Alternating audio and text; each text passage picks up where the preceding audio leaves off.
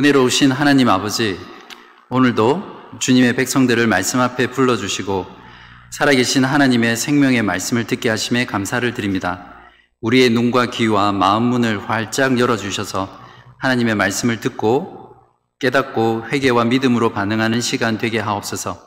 하나님의 말씀으로 눈물의 골짜기와 같은 이 세상에서 용기 있게 믿음을 지키며 살아가는 저희 모두 되게 하여 주시기를 우리 주 예수 그리스도 이름으로 간절히 기도합니다. 아멘.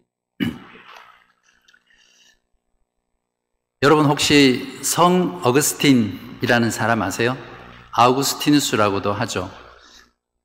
그냥 마음속으로 손을 한번 들어보십시오. 아시는 분. 네. 만약에 모르신다면 여러분은 CQ가 굉장히 낮으신 분입니다. 그러니까 Common Sense Quotient라고 해서 그러니까 상식 지수가 낮으신 겁니다. 네. 어, 성 어거스틴이라는 사람은 젊은 시절 하나님을 부인하고 방탕하게 살았던 그 사람인데요. 나중에 그가 세계 3대 참회록 중의 하나인 고백록이라는 것을 쓰면서 자신의 회심의 이야기를 이렇게 적고 있습니다. 갑자기 이웃집에서 들려오는 말소리가 있었습니다. 들고 읽어라, 들고 읽어라, 는 것이었습니다. 나는 흘러나오는 눈물을 그치고 일어섰습니다. 그 소리를 성서를 펴서 첫눈에 들어온 곳을 읽어라 하신 하나님이 나에게 주신 명령으로 밖에 생각할 수 없었습니다. 사도의 책을 집어들자마자 펴서 내 눈에 들어온 구절을 읽었습니다. 방탕하거나 술 취하지 말며 음란하거나 호색하지 말며 다투거나 시기하지 말고 오직 주 예수 그리스도로 옷 입고 정욕을 위하여 육신의 일을 도모하지 말라. 로마서 13장 13절에서 14절이었습니다. 더 이상 읽고 싶지 않았고 또 읽을 필요도 없었습니다. 그 구절을 읽은 후 즉시 확실성의 빛이 내 마음에 들어와 의심의 모든 어두운 그림자를 몰아냈습니다. 하나님을 거부하고 성적으로 타락하고 방탕한 삶 가운데 있던 성 어거스틴이 우연히 들려오는 이 소리에 또 우연히 펼쳐진 그 로마서를 읽고 회심한 사건은 뒷날 교회사 가운데 가장 탁월한 한 인물을 탄생시킨 그 사건으로 유명합니다. 이처럼 역사 가운데는 우연처럼 보이는 한 사건이 역사에 큰 획을 긋는 그런 일들이 굉장히 많죠. 오늘 본문인 여호수아 2장 역시 두, 사, 두 사람의 첩보원이 한 여성의 집에 침투한 우연처럼 보이는 그 한 사건이 어떻게 하나님의 위대한 구원과 하나님의 나라를 이루어 가시는지를 잘 보여주는 그런 스토리입니다. 궁금하시죠? 하나님으로부터 이스라엘 백성들을 이끌고 이제 요단을 건너 약속의 땅으로 들어가라고 명령하신 그 사명을 받은 여호수아는 이제 그 사명을 본격적으로 수행하기 시작합니다. 오랜 세월 동안 모세의 수종자로 있으면서 어, 수많은 전쟁의 경험으로 잔뼈가 굵은 그리고 수많은 전략을 가진 이 여호수아는 어, 전장답게 제일 처음 가나안 정복의 가장 첫 관문인 여리고성의 첩보 작전을 시작하기 시작합니다. 정탐꾼들이 자기들의 신분을 감추고 들어간 곳은 기생 라합의 집이었습니다. 여기서 기생이라는 말은 돌려서 부드럽게 표현한 것인데요. 우리나라 말로 창녀의 집에 들어갔다라는 말입니다. 라합은 자신의 집에서 숙박업을 겸하면서 성매매를 하며 살아갔던 그런 여인이었습니다.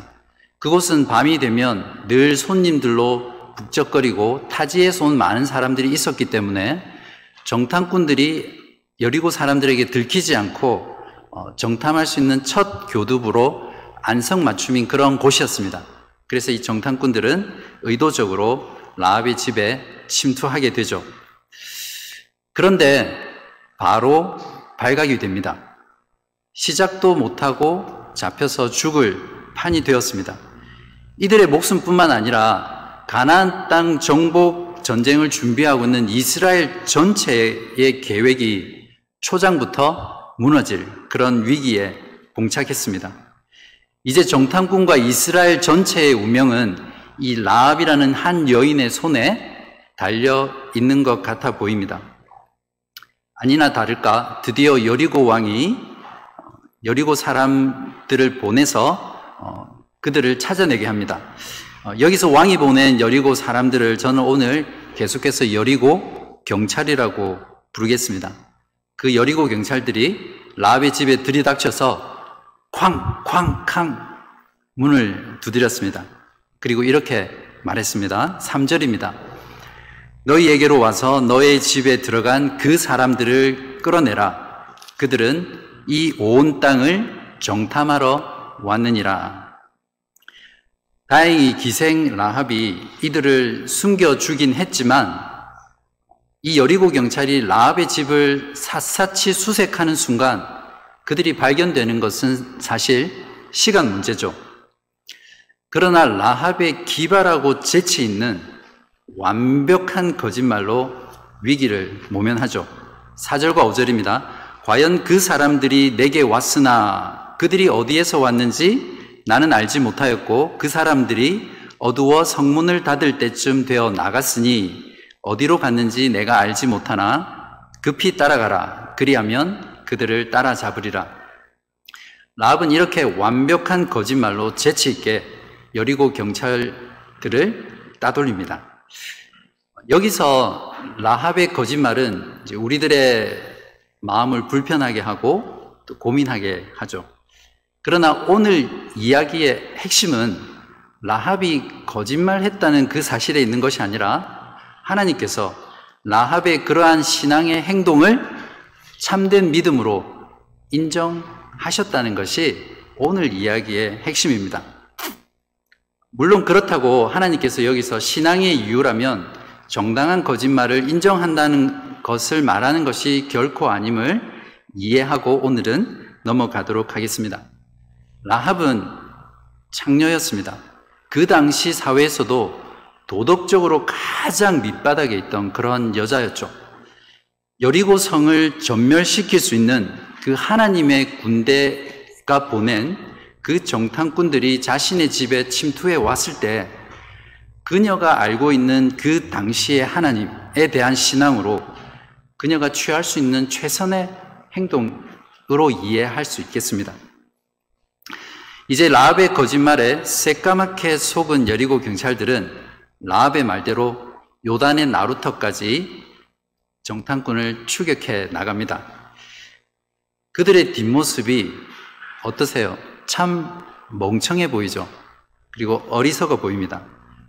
그에 반해서 라합의 재치와 라합의 기지가 보석처럼 더 빛나는 그런 순간입니다. 그리고 성문이 닥쳤습니다. 이렇게 첫 번째 위기는 모면했지만 성문이 닫혀버린 지금 이들이 과연 어떻게 이 성을 빠져나갈 수 있을 것인가 라는 문제가 그들에게 남아 있고요. 이것은 또 그들이 넘어야 될 두 번째 큰 위기로 다가옵니다. 여기서 라합은 왜 이스라엘 정탐꾼들을 숨겨 주었을까요? 만약에 숨겨주었다가 발각되면 자기뿐만 아니라 자기와 함께 있는 모든 가족들의 생명에 위협을 받을 수 있는 그러한 위험을 감수하고서 왜 이들을 숨겨주었을까요? 그 해답이 여리고 경찰을 따돌리고 난 후 그들이 있는 곳에 가서 한 라합의 말에 해답이 있습니다. 구절을 보십시오. 여호와께서 이 땅을 너희에게 주신 줄을 내가 아노라. 우리가 너희를 심히 두려워하고 이 땅 주민들이 다 너희 앞에서 간담이 녹나니 이는 너희가 애굽에서 나올 때에 여호와께서 너희 앞에서 홍해 물을 마르게 하신 일과 너희가 요단 저쪽에 있는 아모리 사람의 두 왕 시온과 옥에게 행한 일, 곧 그들을 전멸시킨 일을 우리가 들었음이니라. 우리가 듣자 곧 마음이 녹았고 너희로 말미암아 사람이 정신을 잃었나니 라합은 하나님께서 이스라엘 백성들을 위해서 가나안 땅 이방 나라들 가운데 행하신 그 일을 듣고 믿었습니다. 이것이 복음이죠. 라합은 이 모든 소식을 듣고 그 사실을 믿었습니다. 그리고 정탐꾼들에게 이렇게 고백합니다. 너희의 하나님은 위로는 하늘에서도 아래로는 땅에서도 하나님이시다. 이방 나라들은 여리고 사람들은 수많은 우상을 신으로 섬겼잖아요. 그러한 시대 가운데 이 라합은 오직 하나님만이 하늘과 땅에 유일한 살아계신 하나님이라는 유일 신앙을 고백하고 있는 것입니다. 라합은 자기가 살 길은 유일하신 이 하나님, 이 하나님께 항복하고 하나님이 보내신 이스라엘에게 복종하는 것이 살 길임을 알고 이들에게 간청을 하고 있습니다. 자신과 자신의 모든 가족들의 생명이 바로 자기 집에 오늘 침투한 그들에게 달려 있음을 알고 필사적으로 강구합니다. 12절입니다. 그러므로 이제 청하노니 내가 너희를 선대하였은즉 너희도 내 아버지의 집을 선대하도록 여호와로 내게 맹세하고 내게 증표를 내라. 그리고 나의 부모와 나의 남녀 형제와 그들에게 속한 모든 사람을 살려주어 우리 목숨을 죽음에서 건져내라. 모든 여리고 사람들도 하나님께서 이스라엘 백성들을 위해서 행하신 이 일을 들었고요. 또 믿었습니다. 그리고 두려워하기까지 했습니다. 그럼에도 불구하고 그들은 하나님께 항복하고 이스라엘에게 나오지 않았습니다. 오히려 뒤에 보면 나오겠지만 그들은 이스라엘을 대적하였습니다. 오직 그 성 가운데 라함만이 이 소식을 듣고 믿었을 뿐만 아니라 그 믿음에 따라 순종의 행동을 했습니다. 그것을 통해서 라합은 자신의 하나님에 대한 신앙이 참된 것임을 증명한 셈이 되었죠. 그래서 라합은 이들에게 무릎 꿇고 살려달라고 여호와의 이름으로 맹세하라고 요청했습니다. 이처럼 구원이라는 것은 하나님이 누구이신지를 단순히 우리의 지적인 것으로 아는 것으로 구원받을 수 있는 것이 아닙니다. 예수님이 하나님의 아들이시라는 사실을 아무도 모를 때 제일 먼저 알아차리고 고백한 존재가 어떤 존재인지 아세요? 바로 귀신들입니다. 야고보스 2장 19절에 보시면 너가 하나님은 한 분이신 줄을 믿느냐 잘 하는도다 귀신들도 믿고 떠느니라 이런 믿음은 귀신도 가지고 있는 그래서 구원 얻는 믿음이 결코 아닙니다. 구원 얻는 유일한 길은 하나님께 나와서 하나님께 항복하고 제발 저를 저를 살려 주십시오라고 간청하는 것입니다. 죄인을 구원하시기 위해 예수 그리스도께서 십자가에서 자신의 살을 찢으시고 그 피를 흘리신 셨다는 그 복음을 듣고 아는 것만으로는 구원받을 수 없습니다. 지금까지 하나님을 반역하며 살아왔던 나의 삶을 회개하고 하나님께 용서를 구하고 예수 그리스도 그분만이 그분의 십자가만이 나를 구원할 수 있는 유일한 길이라는 것을 믿음으로 고백하고 그분 앞에 나와 오는 그 신앙이야말로 구원 얻는 참된 신앙입니다. 그래서 신약 성경의 저자들은 라합의 믿음과 이 순종을 구원 얻는 참된 믿음이 무엇인지를 우리들에게 가르쳐 주기 위해서 역사적 교재로 사용하고 있습니다. 히브리서 11장 31절에 보시면 믿음으로 기생 라합은 정탐꾼을 평안히 영접하였으므로 순종하지 아니한 자와 함께 멸망하지 아니하였도다. 야고보스 2장 25절에는요. 또 이와 같이 기생 라합이 사자들을 접대하여 다른 길로 나가게 할 때에 행함으로 의롭다 하심을 받은 것이 아니냐. 이제 자신들의 목숨을 살려주고 간청하는 라합에게 정탐꾼들은 내가, 우리들이 너와 너의 모든 가족을 반드시 살려주겠다. 이렇게 약속을 합니다. 14절이죠. 그 사람들이 그에게 이르되 너가 우리의 이 일을 누설하지 아니하면 우리의 목숨으로 너희를 대신할 것이요 여호와께서 우리에게 이 땅을 주실 때에는 인자하고 진실하게 너를 대우하리라. 그러나 정탐꾼들이 여기서 라합에게 한 약속을 지키려면 이제 어떻게 해야 됩니까? 살아서 요수아와 이스라엘이 있는 시딤으로 돌아가야 합니다. 성문은 이미 닫혀 있고요. 경비병은 철통같이 그 성을 지키고 있습니다. 이런 상황에서 이들은 과연 어떻게 탈출하겠습니까? 다시 한번 라합의 기가 막힌 탈출 전략이 드러납니다. 라합의 집이 성벽 위에 있었기 때문에 자신의 집에 있는 그 창문이 성 밖으로 나 있었거든요. 그 성문을 통해서 줄을 달아 내려서 정탐꾼들을 탈출시킵니다. 이때 또 한 번의 라합의 지혜가 보석처럼 번뜩이는데요. 그냥 돌아가면 정탐꾼을 쫓아갔던 그 사람들이 여리고 경찰들이 돌아오면서 마주치게 되잖아요. 그러면 다시 잡힐 수 있기 때문에 라합은 그들에게 어, 바로 가지 말고 3일을 산에 숨어 있다가 돌아가라고 탈출 전략과 함께 탈출 경로까지 짜줍니다. 이 두 사람은 이스라엘 군사 200명 중에서 추리고 추리고 추려서 가장 최고의 실력을 가진 그런 첩보원으로 뽑힌 자인데 지금 이 상황은 그저 한 여인이 시키는 대로 묵묵하게 순종하는 그런 모습입니다. 그 순종에 의해서 이 두 사람은 탈출에 성공하죠. 라합이 이 첩보 작전의 진짜 지휘관처럼 보입니다. 이런 라합의 도움에 대해 정탐꾼들은 다시 한 번 더 내가 너를 반드시 구원하겠다라고 맹세하고 그들이 침략해 왔을 때 너희들을 구원하기 하기 위해서 너희, 너는 이런 이런 이런 행동을 하라 라고 하면서 세 가지를 말해줍니다. 18절부터 20절입니다. 우리가 이 땅에 들어올 때에 우리를 달아내린 창문에 이 붉은 줄을 메고 너의 부모와 형제와 너의 아버지의 가족을 다 너의 집에 모으라. 누구든지 너의 집 문을 나가서 그리로 가면 그의 피가 그의 머리로 돌아갈 것이요 우리는 허물이 없으리라. 그러나 누구든지 너와 함께 집에 있는 자에게 손을 대면 그의 피는 우리의 머리로 돌아오려니와 너가 우리의 이 일을 누설하면 너가 우리에게 서약한 맹세에 대하여 우리에게 허물이 없으리라.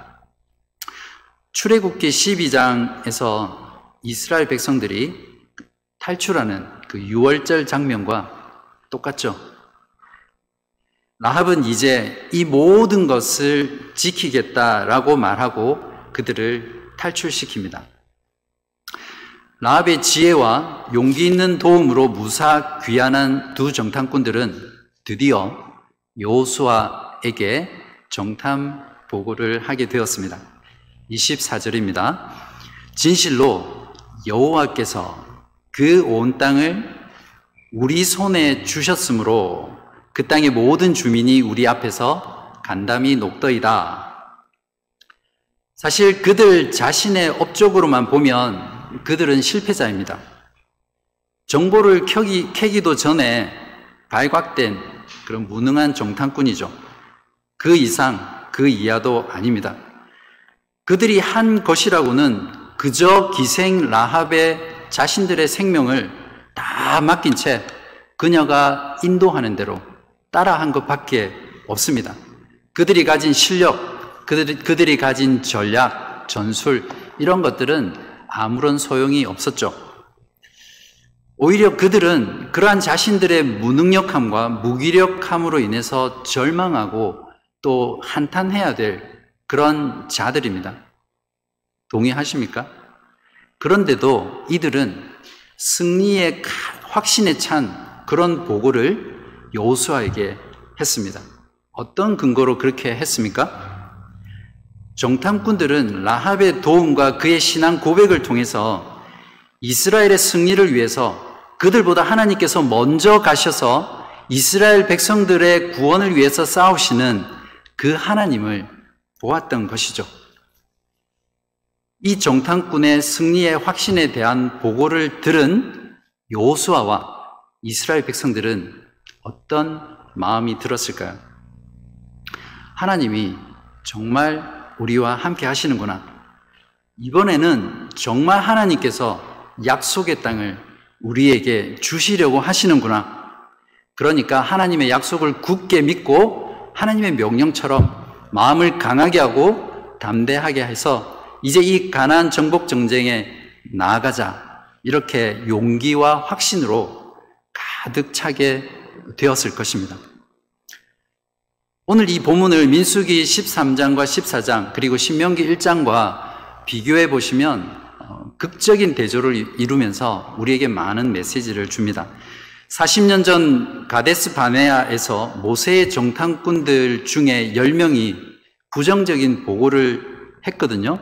그 보고를 듣고 울고 불고 원망하면서 하나님께 불순종하고 불신앙했던 그런 간담이 녹아내렸던 메뚜기 이스라엘이 이제는 보이지 않습니다. 이제는 그들에게 거인처럼 보였던 가나안 족속들이 메뚜기로 전락해서 이스라엘 백성들에게 그들의 간담이 녹아내리고 있습니다. 이스라엘은 지금 승리의 확신에 찬 그 믿음의 보고를 들으며 이제는 메뚜기가 아니라 거인이 되어서 요단강 가에 서 있습니다. 오늘 여리고 정탐과 라합의 스토리에는 하나님의 삼중적 은혜가 동시에 작동하고 있습니다.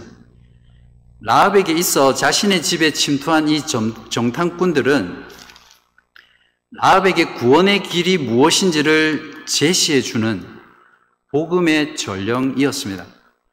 라합에게 있어 정탐꾼에게 당한 이 침투는 라합과 그의 가족을 구원하시고자 하는 하나님의 은혜로운 침투였습니다. 정탐꾼들이 침투에 들어가 만난 이 기생 라합은 이스라엘이 그들의 불신앙으로 인해서 두려움에 차서 광야에서 모두 다 죽었던 그런 이스라엘이 되지 않게 하기 위해서 이번만큼은 이들에게 반드시 약속의 땅을 주게 하겠다라는 그 하나님의 안전핀과도 같은 것이 바로 기생 마압이었습니다. 그러므로 이스라엘에게는 이 침투가 이스라엘을 구원하시려는 하나님의 은혜로운 침투였습니다. 승리와 승리의 확신과 용기에 찬 가득 찬 이스라엘 군대는 6장에 가면 여리고 성을 믿음의 순종을 통해서 완전히 박멸시키거든요. 그때 라합과 그의 온 가족만을 죽음에서 구원해 줍니다. 이렇게 죽음에서 건진받은 라합은 온 인류의 구원자 되신 예수 그리스도를 이 땅에 오시게 할 조상들의 어머니로서 라합이 되게 하셨습니다. 마태복음 1장에 보면 다윗의 자손 예수 그리스도의 계보가 1장 전체에 나오는데요. 그 중에 5절을 보시면 이런 말씀이 있습니다. 살몬은 라합에게서 보아스를 낳고 보아스는 루스에게서 오벳을 낳고 오벳은 이세를 낳고 이세는 누구를 낳았습니까? 다윗 왕을 낳으니라. 라합 집의 침투 사건은 궁극적으로 예수 그리스도의 십자가의 죽으심과 부활을 믿는 모든 우리들 모든 하나님의 백성들을 구원하시려는 하나님의 은혜로운 침투로 이어졌습니다. 우연처럼 보이는 라합과 두 사람 정탐꾼의 만남은 결코 우연이 아니라 라합과 이스라엘과 주를 믿는 모든 사람들을 구원하시고자 하는 하나님의 필연이었습니다. 하나님을 반역하고 죄와 사망으로 비참함 가운데 살아가는 그 인류를 구원하시려는 하나님의 거룩한 의지의 표현이 바로 오늘 라합 집에서 일어난 은혜로운 침투 사건입니다. 하나님의 백성을 구원해 가시는 하나님의 거룩한 의지를 다른 말로 뭐라고 하신, 하는지 아세요? 하나님의 섭리라고 부릅니다. 19세기 영국의 탁월한 신학자이며 설교자인 로버트 쇼라는 목사님이 하나님의 섭리에 대해서 이렇게 정의했습니다. 하나님의 섭리란 세상 가운데 역사하시는 하나님의 거룩한 의지입니다. 하나님께서 창세 전에 계획하신 그 목적을 이룩하시기 위해 필요한 모든 일에 직접 관여하시는 것이 하나님의 섭리입니다. 이 세상에 아무리 작은 일이라도 우연히 일어나는 일은 없습니다. 우리들의 삶과 우리들의 교회, 그리스도의 교회 가운데 일어나는 모든 일은 비록 우리가 다 알지 못하고 다 이해하지 못하고 설명하지 못한다 하더라도 그 안에는 하나님의 뜻과 계획과 하나님의 의지가 담겨 있습니다. 그 모든 일들 가운데는 하나님의 은혜가 이중, 삼중, 사중, 수많은 하나님의 은혜가 함께 작동한다는 것을 여러분 믿으시기 바랍니다. 이것이 바로 하나님의 섭리를 믿는 섭리 신앙이죠. 하이델베르크 요리문답은 하나님의 섭리를 믿는 신앙이 주는 유익에 대해서 세 가지로 말해주거든요. 첫 번째가 어떠한 인생의 역경 가운데서도 우리로 하여금 인내하게 하고요. 두 번째는 우리의 인생 가운데 형통할 때에도 하나님께 감사하게 하고요.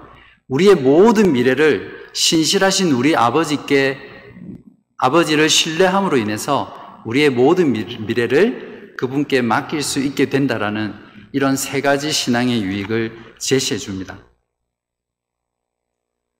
사랑하는 교우 여러분, 지금 우리들은 역사 가운데 처음으로 겪는 코로나 사태를 지나가고 있습니다. 한 개인 누구누구가 힘든 것이 아니라 온 인류 전체가 고통 가운데 신음하고 있는 그런 시대를 살아가고 있습니다. 개인적으로나 교회적으로도 앞으로 우리들의 미래가 어떻게 될지 알 수 없어서 불안하고 답답한 그런 상황 가운데 우리들이 살아가고 있죠. 이 가운데 우리가 이러한 하나님의 섭리의 신앙을 믿고 살아간다면 우리에게 얼마나 큰 유익을 주는지 모르겠습니다. 아마 여러분들 가운데 또 줌으로 참석하는 교우분들 가운데는 지금 이 상황 가운데 어려움 가운데 또 역경 가운데 처한 분도 계실 것입니다. 반면에 또한 어떤 분은 형통함 가운데 계신 분도 있으시겠죠. 말하기는 하나님의 섭리하심을 믿고 역경 가운데 인내하시고요. 형통한 가운데 감사하시고 불확실한 미래를 하나님께 맡기시는 여러분 되시기를 진심으로 바랍니다. 저의 가정에 한 사람을 통해서 찾아오신 하나님의 은혜로운 침투 사건에 대해서 여러분과 나누려고 합니다. 아주 어, 머니에게 오래전에 들었던 이야기이기 때문에 약간 혹시 저희 부모님이 들으신다면 저 조금 틀린데 이렇게 생각하실 수도 있을지 모르겠습니다. 이해하시고 들어주시기 바랍니다. 저희 아버지는 저희 어머니와 결혼하시기 전에 외삼촌이 하시는 사업에서 직원으로 그돈 가론유다처럼 돈깨를 맡은 그런 일들을 했습니다. 어, 외삼촌이 여동생에게 주고 싶을 만큼 참 성실하셨던 분이셨어요. 그래서 외삼촌의 중매로 어머니와 이제 결혼을 하셨습니다. 평소에는 참 성실하고 그렇게 좋으신 분인데 월급 날만 되면 그 월급을 가지고 저희 아버님께 누가 되지 않았으면 좋겠는데 노름을 하셨습니다. 그리고 이제 술을 같이 드시고요. 그래서 월급을 어머니께 갖다 드려야 되는데 월급을 안 갖다 드리는 거예요. 그래서 세대였던 어머님은 이제 저를 이제 그 당시에는 포대기라는 게 있었거든요. 여러분 모르시죠? 그러니까 포대기로 이제 저를 깐난하기를 업고 생활을 하기 위해서 참 많이 괴로운 생활을 하셨습니다. 그러던 그런 일들이 계속 반복되면서 가정의 불화가 끊이지 않자 저희 어머님은 어, 더 이상 소망이 없다라고 생각하셨는지 외삼촌 집으로 이제 아버지와 더 이상 살고 싶지 않다고 도망을 가셨습니다. 그러나 외삼촌의 설득으로 다시 돌아오게 되셨고 또 어머니는 음, 어쩔 수 없이 그런 소망 없는 괴로운 삶을 계속해서 살아가셨습니다. 그렇게 소망 없이 고통 가운데 살아가실 때 저희 옆집에 장사하시는 신발 가게 아주머니가 계셨는데 그 아주머니가 저희 엄마에게 교회 가서 예수 믿게 되면 술도 끊고 노름도 끊고 그렇게 하니까 같이 교회 한번 나가보자고 이렇게 권유를 했습니다. 이때 어머니는 교회 나가면 술을 끊고 노름을 끊는다는 이 말에 마음이 쏠려서 교회 나가는 것만이 우리 가정이 살 길이다 이렇게 생각하시고 필사적으로 우리 교회 좀 나가게 해달라고 신발 가게 아주머니에게 요청을 했답니다. 두 분이 그렇게 해서 교회를 나가게 되셨고요. 하나님께서는 강권적인 역사로 저희 아버지를 회심시키셨습니다. 그 아버지는 방송으로 이렇게 신학 공부도 조금 하셨고요. 평생 진실된 신앙으로